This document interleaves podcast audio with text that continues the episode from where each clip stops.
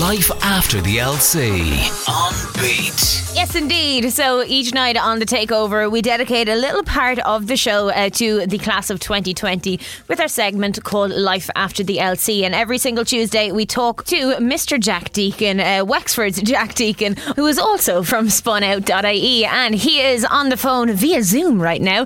Jack, how are you? Hi, Debbie. How are we? Uh, I'm not too bad myself now.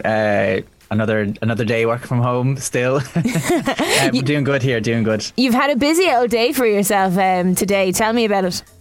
We have indeed. Um, so uh, at Spun Out, we we launched uh, our sister service Text 50808 just launched uh, this morning officially out to the public. It's been in pilot phase for for nine months now. Um, so it's now um, so it's a national text support service. Um, if you're feeling you know stressed or anxious or uh, even something more severe, you can text in and talk to someone, a trained volunteer, uh, anonymously.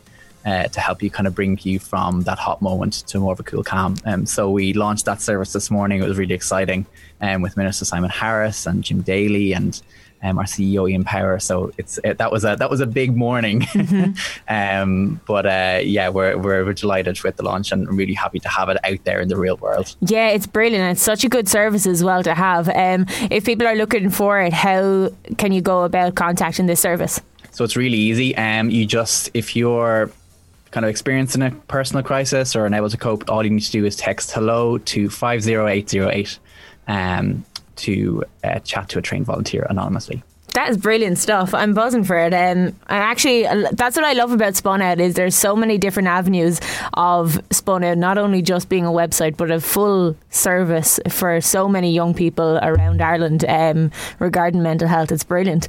And of course, Absolutely. Today, um, we're talking in and about the life after the LC. So, continuing on, people have now, uh, they still have about a week or two uh, to go for the CAO change of mind. But one of the concerns for people who have already chosen their courses and specific colleges and universities is the big move out.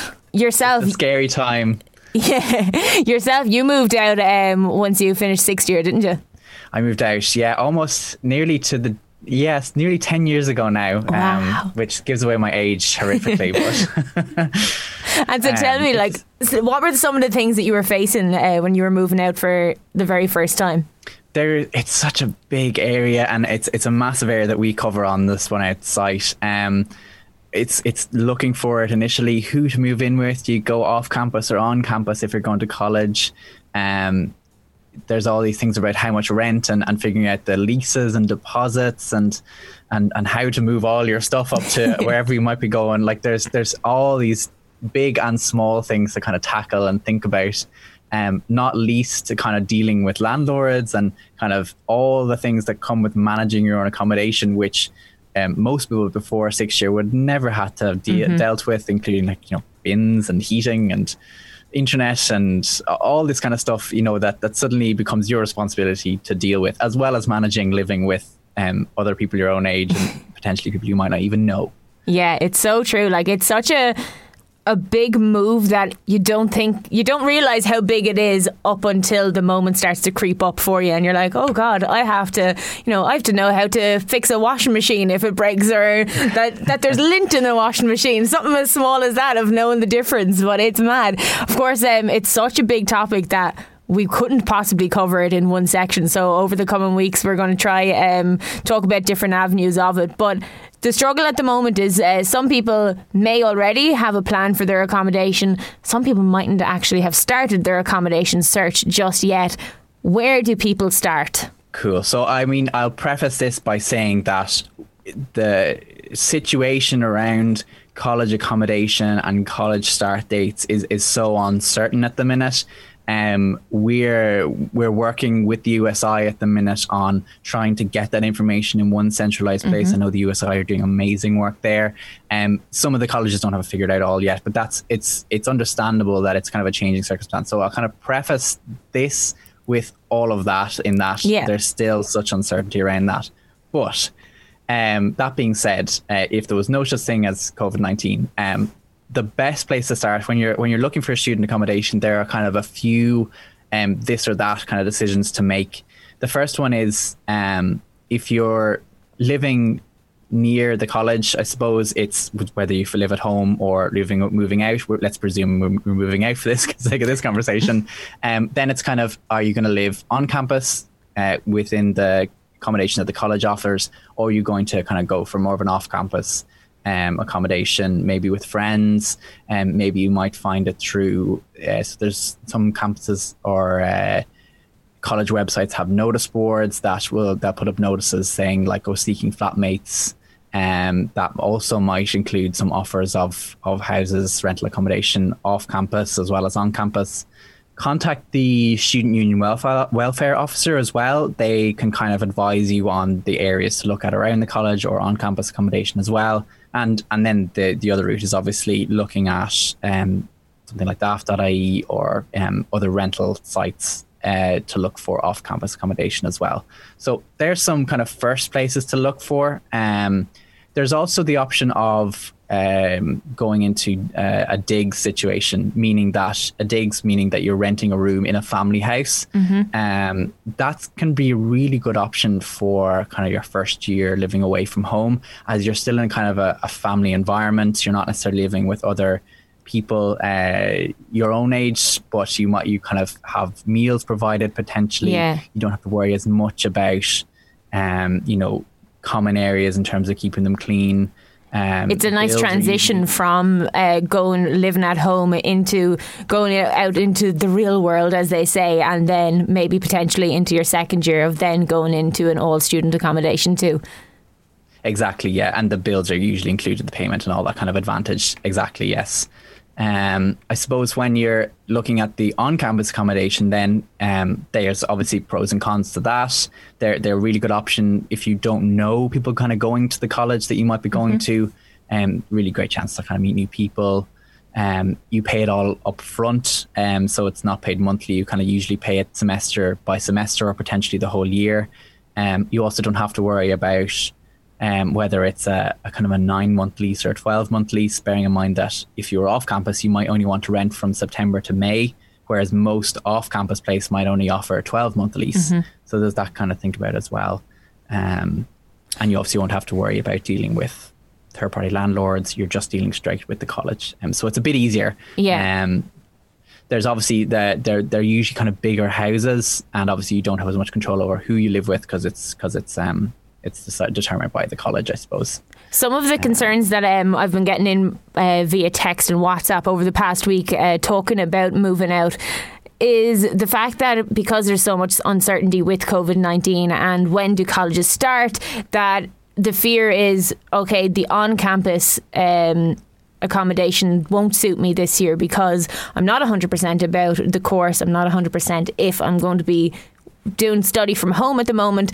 So, looking at off campus, off campus uh, accommodation, what are their rights when it comes to getting um, this place? So, say for example, it's an off campus house and there's four uh, room for four students, and you are the only person you don't know those other three people that are going to be in the house there's it's again it's it's such mm. a massive area you know your rights when it comes to renting accommodation and there's it can be a bit of a minefield um but there are kind of ways to navigate your way through this minefield the the kind of main thing to know is that um, you have a right to a lease and you should get a lease uh, from your landlord if your landlord does not give you a lease mm-hmm. big red flag um, you should sign a lease uh, before you ever move in the other thing is you should if you're paying a deposit get a receipt for that deposit before you move in. Um, make sure that you examine the property before you move mm-hmm. in. So look for any obviously like damage or um, damp spots, and take pictures of the rooms uh, before you move in and record that any damage that you might have, and also obviously say tell say to the landlord that this is here, so you're not yeah. charged for that damage when you're moving out. And um, we you hear about it a lot where they'll be charged from your deposit um, for damage that was already there when you were in the in uh, when you were already uh, moved in. Yeah, I have to um, say that was actually the best piece of advice that I got when I moved out for the first time because the first time I moved out of my house it was in a different country. So I moved to Spain and it was the craziest thing but the best advice that I had was take a photo of every inch of the place that you are renting because just in case something happens, you have proof as to what you walked into in the first place. Yeah, a good tip is to email the pictures to yourself as well, so they're they're date stamped and, and stuff like that. So it's a nice little trick, um, and also you can search for them later. That you don't have to go scrolling through years of photos on your phone. Yeah. Um, the other, and I just wanted to mention about because you're saying moving in with with two or three other people.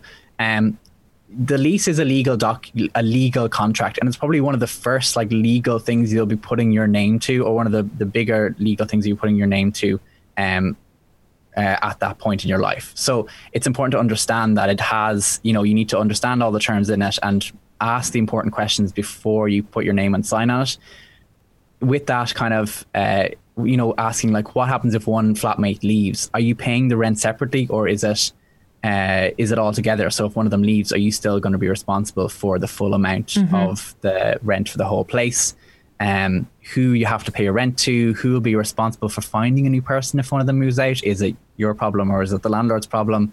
And um, so making sure that you're clear on all the, on all these things before you're moving in. And I know I keep saying before you move in, there's obviously this um, feeling that you know if I ask all these questions that I'm a bother to the landlord before I even move in, they're just going to offer it to someone else. But it is important to get these things like solid before you're you, you move in. You you don't want to deal with any of the hassle that comes with not sorting the stuff out before you put your name to something. Yeah. What advice would you give to um, a person that maybe is in at the moment they're looking at two or three houses and um, they're not sure exactly which one they're going to go to um, because at the moment as well we're all stuck in our own counties too so it might be a struggle if you are leaving your own county what advice would you give to those people yeah, I mean, obviously we're we're restricted to our own counties at the minute. Um, I think that they're looking at. I mean, I, I can't confirm or deny this, mm-hmm. but because uh, I don't know, but uh, they're obviously looking at lifting those restrictions further in the coming months. But um, I suppose if you're looking between two or three different properties at the minute, you know, obviously consider how far a walk it is away from your lectures each day, um, what the cost is, also budget. Um, there is support out there for um, there's a student assistance fund that's available through SUSI that you can apply to, um, that potentially might be able to cover some of the accommodation um, cost. Mm. Uh, so if you're if you're kind of uh, looking for some support that way, that potentially is a is a road you can go down.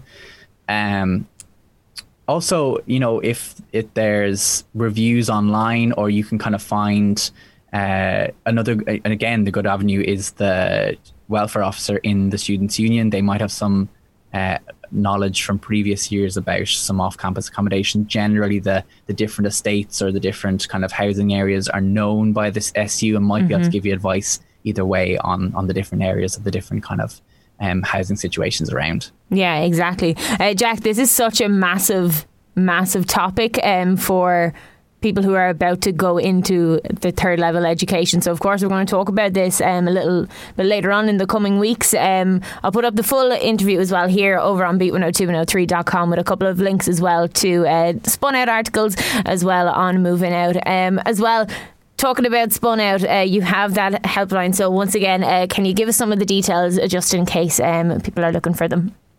Perfect. Yeah, I'll give you three different uh, places you might be able to go for more support. So first off, um, there's an amazing organization called Threshold, um, and they provide housing support to to kind of anyone and everyone on loads of different topics. You know, homelessness, looking for accommodation, issues within accommodation. So you can give them a call on 1800 454 454 from 9 a.m. to 9 p.m.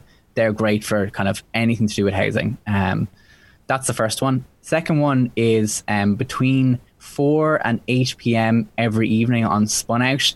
Um, you can talk directly with a youth information worker um, to kind of ask any questions you might have about this issue. And what's great is that some of the articles on the site and they might not have the exact answer you're looking for. Maybe it's a an accommodation issue mixed with if you're looking for some support around the student assistance fund, mixed with some issues around health or it might be a you know a mixture of different things. So you can chat directly with the youth information officer through the Spunout site. Um, if you just go to any of the articles on accommodation and scroll down to the bottom, you can talk directly with the youth information worker. That's the second thing. Um, and the third thing is if you're feeling anxious about you know anything we've talked about or you know uh, we were talking about leaving cert results last week, going to college, all these changes uh, mixed with the uncertainty that COVID brings. It can be a really stressful and anxious time at the minute. Um, so if you're feeling a bit overwhelmed, you can text hello to 50808 and you can chat immediately with a trained volunteer 24 7 anonymously um, to help you kind of move forward feeling a bit better. That's brilliant. Thanks so much, Jack. Actually, before you go, last week I was saying that you were going to be heading out to Curracloe. Did you go in the end? Didn't make it to Curracloe. yes. No, I'm a fraud. what did you do for the weekend? Oh, what did I do? I, I painted the sitting room. Actually, here is what I did. That's productive in itself, though. That's worked out well. well. Actually, I, I I'll get killed if I say this. My my girlfriend painted the sitting room. like, let's be very very clear about that Yes. because this is going out. You'll radio. start a war. You probably did a little bit of the edging, and then you're like, "Yeah, I did it all myself." That's brilliant, Jack. I'll talk to you soon. Talk to you later, Debbie. Thanks so much. Life after the LC on Beat.